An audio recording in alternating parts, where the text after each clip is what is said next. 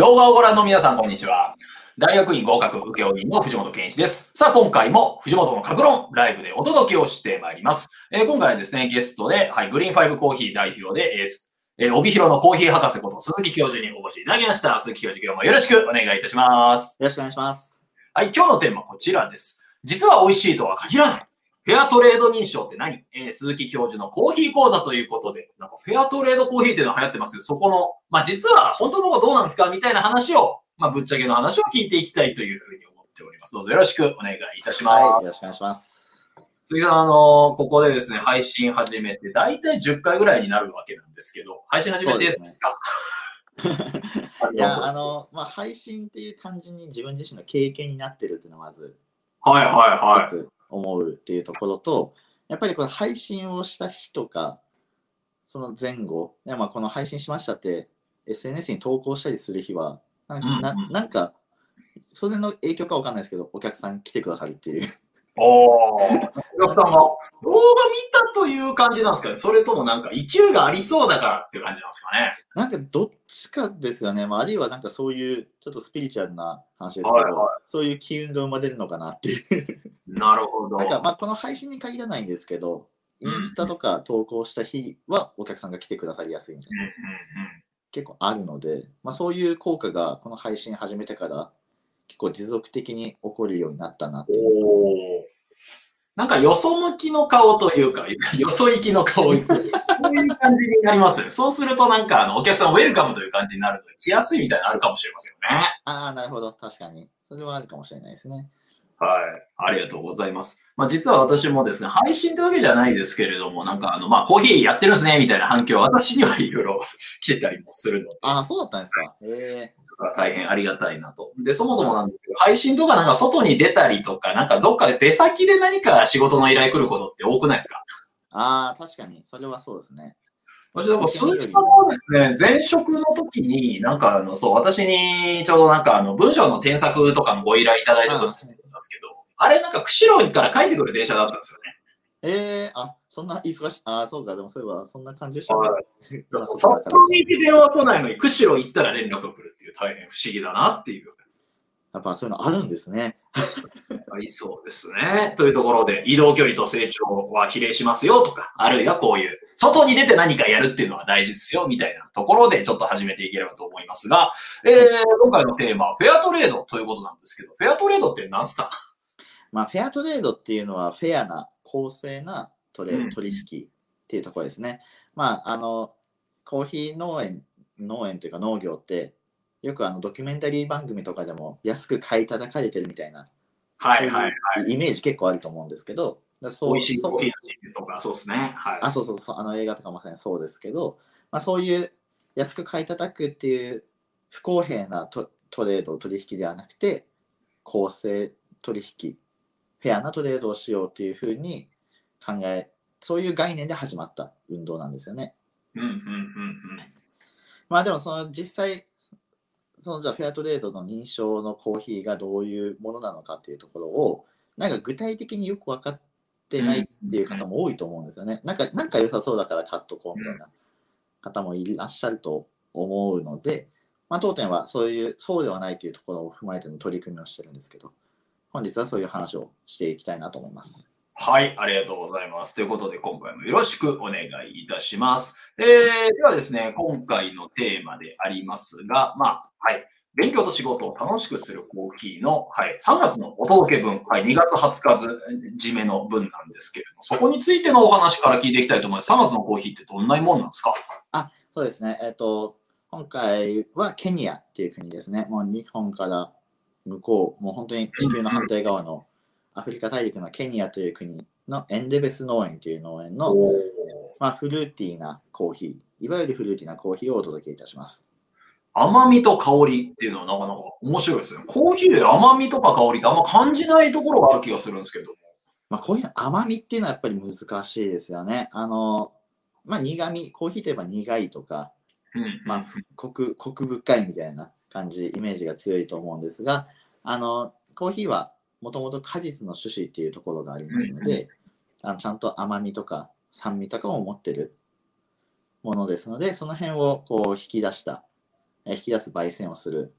あるいはそういうポテンシャルを持っているコーヒー豆を選ぶっていうところうん。ですよね。まあでもこれを選ぶためにはやっぱりそういうコーヒーを作る生産者が必要不可欠でして、うん。やっぱそういう方々へのまあ感謝と尊敬は忘れずに、まあ、選びたいなっていうのは私は常に思ってますね。なるほど。いいですね。まあ、このあの、えー鈴木教授のところのですね、勉強と仕事を楽しくする。在宅ワークであるとか、在宅勤務であるとか、まあ、そこを楽しくするための、えー仕事と勉強を楽しくするコーヒー。はい。えー毎月20日締めで1日発送となっておりますので、えー下のところ URL からぜひ見ていただければと思いますが、まあ、鈴木さんのところのコーヒーですね。まあ、たまに言われません？なんか、なんでこんな高いんですか？みたいな。あ言われますね。えーその高い理由は一体なぜなのかというところが実はこれからの内容ということになってくるわけですね。はい、まさにそうですね。じゃあ、えっと、その話と先ほどのフェアトレードの話はい。に関連して、コーヒーの取引額のお話をちょっと軽くはい。ごご紹介したいなと思います。コーヒーの取引額に関して。はい。まあ、大体コーヒーって1袋あたりって感じで取引をされるんですけど、あ生産者からあの輸入業者あ、輸出業者にまずは卸されまして。そこから市場、世界の市場に出ていくという感じになっていくんですが、まあ、やっぱり小規模の農家さんだったり、あんまりこう有名じゃない農家さんとかのコーヒーは、え映画とかでもあるような、か安く買い叩かれるっていう事実はあるんですよね。うんうんで、まあ、このフェアトレード認証ラインっていうふうに書いてある真ん中のグラフのところなんですけど、うん。まあ、こんくらいが正常な取引額なのに対して、小規模農家さんとかは安く買い叩かれてるっていう事実に対対応するために、フェアトレードという認証は、その差額分、このや黄色い矢印の保証分を、えっと追加で支払うと。うーん。これがフェアトレード認証における農家さんの支援というか、のシステム、仕組みなんですよね。イメージで言うと、じゃあ、あの、ブラック企業で残業代ちゃんと出すようになりましたみたいな感じ。あ、もうざっくり言うとそんな感じです。本来払われるべきものを払ってる。あの市場が払わない分、フェアトレード認証の組織が払うっていう。超過労働で、そう、残業代がほぼあの無視されてたところに残業代を払ってくれるようになるのがフェアトレードだと。なるほど。っていう、これが仕組みなんですけど、うんうん。まあ、実際に、まあ、すいわゆるスペシャリティコーヒーだったり、スペシャリティコーヒーとは何なんですか？あ、えっと、まあ、何回かお話ししてるんですけど、あのコーヒー豆の産地まで追いかけることができる、うんうんうん。あとは、えっと、こう優れた香味を持つコーヒうんうんー、ねうん。追跡ができて、かつ美味しい、美味しいというか、いい香りや味わいを持ってるっていうのがスペシャリティコーヒーなんですけど、まあ、追跡ができるってことはそれだけ、こう、途中であやふやにされるところがないんですよね。大体普通のコーヒー農家さんって、もう100件、200件って農家さんの豆を一気にこうまとめちゃうんですけど、まあ、普通、野菜とかもそうだと思うんですよね。大根とかトマトとかも、いろんな農家さんからガッとか、農協とかがまとめちゃうと思うんですけど、そうではなくて、この農家さんから直接買って、直接日本に届くみたいな。なるほど。魚沼さんコシヒカリとかではなくて、なんか、魚沼さんの地域でやっている、例えばなんか、伊藤さんとか斉藤さんとか、それぞれの公園のお米を売りますみたいそうですね。そう、魚沼さんの、ああと新潟県魚沼の田中さんのな。うんうんコシヒカリだけを使うみたいな。はいはいはい。まあその人と品種、まあ他にもいろんな要因あると思うんですけど、そういうのを指定して買い付けるっていう、うんうんまあ、えっ、と、野菜だったり生産物。これをコーヒーでもやろうっていうのがスペシャリティコーヒー。なるほなのでまあ当然、あのーそこに支払われる価格っていうのは他よりも高くなるんですよ。ど。うんうんうん。でまして、あのーそれがかなり美味しい香りや味わいを持ってたら、もっと高く売って、でそれを高く一般的なカフェだったりに卸すようにうんなっていってるんですけど、なのでスペシャリティコーヒーって基本的に高いんですよね。なるほど。でも高いってことはそれだけ農家さんにへの支払い額も高いので、そのここのグラフの中の有料農家さん。に対する取引額っていうのは、そのフェアトレードで認証されているような一般的なラインよりさらに高くなるんですよね。うんうんうんなので、頑張ればここまでいけるっていうところはあるんですよ。なるほど。ただ、このフェアトレード認証の一番の問題点は、はい。この認証ラインを超えてしまうと、はい。認証が取れてしまうっていう。認証ラインを超えてしまうと認証が取れる。とフェアトレードってあの、はいラベルがあるんですけど、はいはい。そのラベルを、これはフェアトレード認証のコーヒーですって、そのラベルをつけるには、はい。あ、そうですね、このこの画像ですね。はいはい。この人が右手上げてるみたいな、見てあげて。はい。このラベルをつけるには、先ほどのグラフの、このフェアトレード認証ラインっていうところまでの取引額しかダメだっていう。おお。これ超えた瞬間じゃあフェアトレードつけれなくなるんですか？つけれなくなるっていう。へえ。でもそれをじゃあ超えてしまうと逆に保証してもらえどうせ、なんていうか、あの、一回フェアトレード認証を受けてしまえば、うんうん。そんなに頑張んなくても保証ラインをもらえるわけですよ。なるほど。でも頑張って超えてしまうと、逆にほ保証されなくなるので、うんうん。じゃあそんな頑張んなくてもいいんじゃないかっていう農家さんも出てくるんですよね。なるほど。で、じゃあむしろ頑張んないでおこうとうんうんいうふうになってくるっていうのが制度的な問題として一つある。うん、価格保証されてしまっているということで逆になんか努力しなくなるというモラルハザードが起きてると。そうですね。これがまあこう、ね、コーヒー生産ってすごい重労働なので、まあしょうがないんですけどね。でこういうことが起きるっていうのがフェアトレード認証の一つの問題点としてありますと。なるほど。じゃあ単純にフェアトレードだからいいよみたいな感じではないよということなんですね。そうですね。当然そんだけ努力されてないコーヒーとかが美味しいかどうかっていうところにもなってきますし。うーん。で、今この表、あの出していただいているこの表の中なんですけど、はい。フェアトレ、その先ほども言いましたスペシャリティコーヒーというのは追跡ができて、うんうん。かつ味わい豊か、おー。香りと味わいが豊かなコーヒーだけがスペシャリティコーヒーと名乗れるんですよね。これはなんか認証があるんですか？これも。はい。あのうん、このスペシャリティって書いてある真ん中のこの画像なんですけど、はい。この画像がカップオブエクセレンスという、アップオブエクセレンス。なんかかっこいいですね。へ一般ー。的にはカップオブエクセレンスの COE って頭文字取って呼ばれることが多いんですが、うんで、この COE の、まあ、認証というか評議会があるんですよね、これは。うーん。で、入賞したコーヒーだけがカップオブエクセレンスを名乗れるんですけど、はい。追跡もできて、味わいも豊か。うんなので当然美味しいんですよね。ただ、フェアトレードの認証というのは、その取引額、生産額ベースなんですよね。はいはいはい。どんだけ美味しかろうがまずかろうが、とにかくこの額を下回ってれば保証しますと。うんうんうん。実際の取引生産額から、えっと、一般的な、い平均的な取引額の差額を保証しますっていう制度なので、ここに味の議論っていうのはないんですよね。ああ、なるほど。スペシャル、えー、認証があるからといって美味しいとは限らないよというところなんですね。限らないです。で、これが一般的な流通、一般的なというか、まあそういうフェアトレードの認証を受けていない小規模農家さんのコーヒーと、うんうん。フェアトレードのコーヒーって要は味のレベル的には一緒なんですけど、はいはい。なのでこの表の中でも香味レベルっていう一番上のところは、はい同じ、まあ三角っていうふうにしてるんですけど、うーん。で、ただ生産者への支払い額は当然フェアトレード認証の方が高い。なるほど。ので一般流通品三角とすると認証は丸。うーん。ただ生産者への支払い額が高いということは、それだけ、まあ、日本からの仕入れも高くなりますので、一杯あたりの市場価格というのは高くなりがちなんですね。なるほど。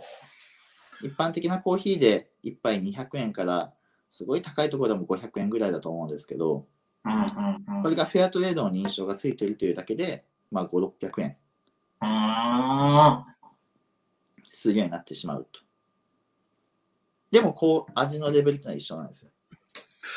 なんか騙された感がありますよね。それ いや、まあ、高くてあんま味変わらないとしたら、なんだろうみたいそうなんですよね。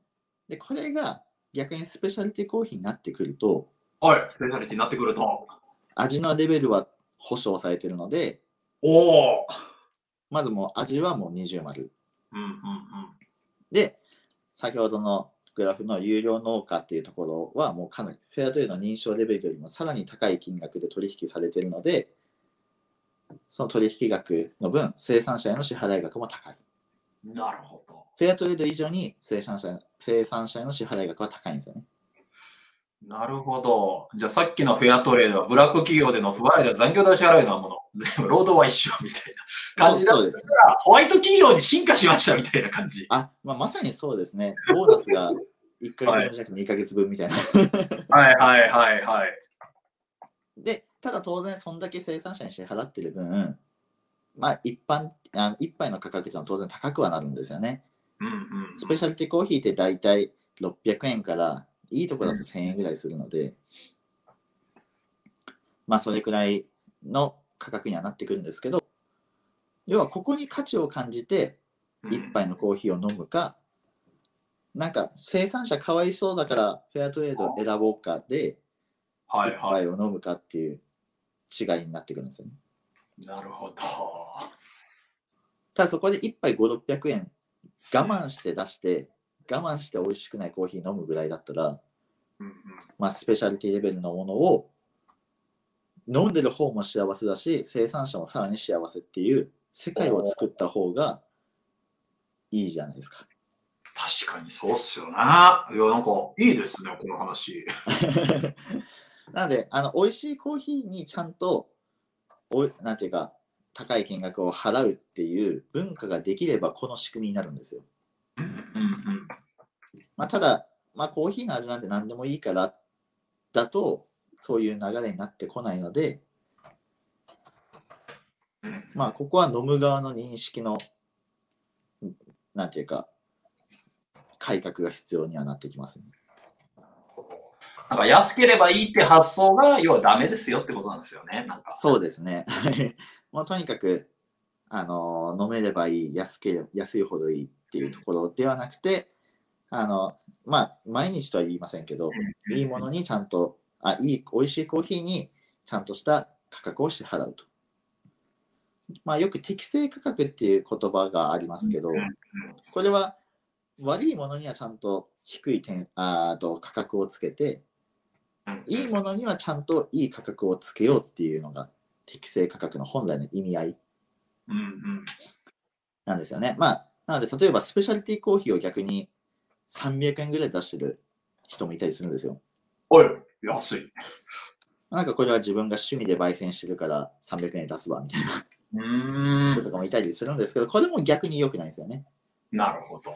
その人のところで300円で飲んだスペシャリティコーヒー、同じものを他のお店で1000円で出してたら、まあ不満が出るじゃないですか。うんうんうん。なので、いいコーヒーには提供側もちゃんといい価格をつけて、それをいい価格で買ってくださるっていう文化が必要になってくる。いやーなるほど。いやこれは塾も同じですね。今の実は無料塾って結構流行ってるんですよ。あ、無料塾。例えばあの貧困村支援で、例えばこれ何かというと、まあもともと退職した人とかがなんか塾を開いてみたいな感じ。ああ。趣味なんで無料ですと。で、うちあの普通に退職もしてなくて退職金も別に入ってるけど年金ももらってない側の人間が私なんですけど。はいはいはいだから私に同じことを求めると私が破産するってことになるわけなんですよ。ああ、そうですよね。で、たまに比較されるのは塾と学校の比較で、学校は無料なのになんで塾こんな高いんですかと。学校はあなたの税金でやってるんですよと。みたいな感じになるので、なんか非常にしんどいな、みたいな感じをたまに。いや、そういう、そうですよね。認識のやっぱ改革っていうのは必要になってくる場面って絶対あると思うんですよね。そうですね。まあ、同じことがコーヒーにもあったりして、で、その中で言うと、なんかフェアトレードのことあんまり言うのもあれなんですけど、フェアトレードっていうのは、高いのに美味しくないっていう、なるほど。高いのに美味しくないかもしれないという。はいはい。まあかかもですね、まあ、美味しいかもしれないんですけど、はい。あの支払う側のボランティア精神でのみ成り立ってるものなので、それよりはいいものにはいい価格。で、まあ、普通のレベルのものには普通の価格っていうのをちゃんと支払うという文化になれば、で、それで生産者に支払いがちゃんとされるようになれば、生産者も頑張ろうとなりますし、飲む側も飲む側にっていうふうになるので、まあ、そういう認識の改革は必要かなと私は考えています。なるほど。いいものにはいい価値を適切に支払う価値観が旅上で必要だと。じゃあ、鈴木さんのところのコーヒーが高いのは、スペシャリティコーヒーを扱ってるからと。そうですね。うちのコーヒーが高い高いものはそうそういう豆を使ってるからっていう。で、うん逆にカフェだと1杯200円のコーヒーっていうのもあるんですけど、はいはい。まあ、それはそういうランクの豆を使ってるんですよ。なるほど。ランクの豆っていうか、ランクの豆とランクの入れ方をしてるんですよね、私は。うんうんうん。で、焙煎、でも焙煎したてで当店はすでにあ常に出してるので、もちろん、ある程度美味しいは美味しいと思うんですけど、やっぱりそこはちゃんと品質差で価格差をつけてるとなるほど。いう取り組みは当店は行っています。この品質をちゃんと考えていくところが必要だということですね。そうですね。で特にこのですね、スペシャリティコーヒーと言われているものであっても、例えば日本に来る段階で、例えば傷んでいたりとか、虫食いだったり、石が入ってたりするところをわざわざ鈴木さんがハンドピックで、えー、届いて、で、それで丁寧に焙煎をしたものを届けていただいて、今札幌で飲めると。いや、大変ありがたいですね。あーまあそうですね。まあそれはそうですね。今回の、まあ前回のブラジルもそうですし、今回のケニア、エンデベスもそうですけど、やっぱりそういうふうに、ちゃんとスペシャリティを仕入れたら、私側も頑張ろうってなるので、そうですね。これを適当な焙煎で送って、1杯200円のコーヒーと大差ないって思われたら、スペシャリティコーヒーのかブランド価値を損ねることにもなるので、なるほど。まあさっき私が言ってた文化の醸造とか価値観の改革っていうのを邪魔する側になっちゃうので、なるほど。そうっすね。まあそこはちゃんと寄与できるように頑張ろうかなと思ってます。いやー、素晴らしいですね。いやー、今回いろいろといいお話が聞けましたね。えっと、はい。今回のまとめをしていきますと、はい。えー今回実は美味しいとは限らないフェアトレード認証って何というテーマでやってきたわけでございます。えーフェアトレード認証、これがですね、まあ世の中的には結構ですね、いいものだという認識。まあ私も完全そういう認識でいたんですけれども、まあそれが必ずしも美味しいとは限らないよというところがやっぱ今回のテーマだなというふうに思うんですね。それは何かというと、まあフェアトレード制度というものはもともとですね、はい。まあ値段、はい。値段のところでの品種、値段のところで例えば適正価格よりも、まあ、安いところについてをなんか保証するという制度。だから味が保証されてるとわけではないですし、一回認証を取ってしまうと若干価値が下がったとしても、まあ値段はそのままみたいな感じ。だから美味しいとは限らないですよと。えーただそれでも小規模農家叩かれている現状を、まあ良くするという意味で、ブラック企業での不払いだった残業を支払うような感じ。まあそれは大変まあ、それ自体には意義があるかもしれませんが、でも、スペシャリティコーヒーってものがありますと、ここで出てる有料農家というところに出ているものですね。で、そういったところでは何をしているかというと、はい、えー、品質が高いものをですね、本来のその価格が、えー価値が伝わる価格及び、まあ、その手間が乗っていて品質も高いからこそ高い金額で販売することができると。だからこそ、はい、農家さんへの支払いも高いほか、まあ、価値が高くて、追跡もできて、香りも味わいも、豊かなものだけスペシャリティコーヒーを名乗れると。だからこそそういったものをですね、大事にしていくことが、実はコーヒー文化を大事にしていくことであるとか、農家さんだけじゃなくて、適切な価格でより美味しいものを飲めるということで、自分にとってもプラスになりますよと。で、さっきがブラック企業でに残業し不払いだったところを払うようになるというところから言うと、ブラック企業からホワイト企業に進化しているのが、スペシャリティコーヒーではないかというところですね。えーだからこそ、飲む側の意識変革をしていってですね、えーま、我慢して美味しくない高いコーヒーを飲むくらいなら、スペシャリティコーヒーを味わってみてはいかがでしょうかというのが、今回の、はい、鈴木さんと講座のまとめかと思いますが、ここまでいかがでしたでしょうか？いや、もう最後、もう、バッチリまとめていただいてありがとうございます。ありがとうございます。まあ、ちょっとデリケートなお話が続いちゃったんですけど、まあ、ぜひ、あの、参考までにしていただければと思います。はい、ありがとうございます。まあ、これ別にフェアトレード全部が全部なんか高くてまあ美味しくないとか、そういうことを言ってるわけではないので、多分美味しいものも当然ありますよと。ただ、制度的にそうなってしまう側面もあるんじゃないですかっていうふうな問題提起だと考えていただければというふうに、えーえーご、お断りをしてこの動画を締めさせていただければと思い。ます。えー今回はですね、実は美味しいとは限らないフェアトレード認証って何鈴木教授のコーヒー講座ということで、えー、帯広のコーヒー博士こと、えーグリーンファイブコーヒー代表鈴木教授に、えお越しいただきました。今回も大変にありがとうございました。そして皆様、最後までご覧いただきまして大変にありがとうございました。こういった形の情報発信をやっておりますので、もし、えー希望する方、あるいは鈴木さんのコーヒー飲んでみたいという方はですね、概要欄からメルマガ登録、LINE 登録が可能なのか、URL も載っておりますので、ぜひご確認いただければと思います。えー今回も最後までご覧いただきまして大変にありがとうございました。ありがとうございました。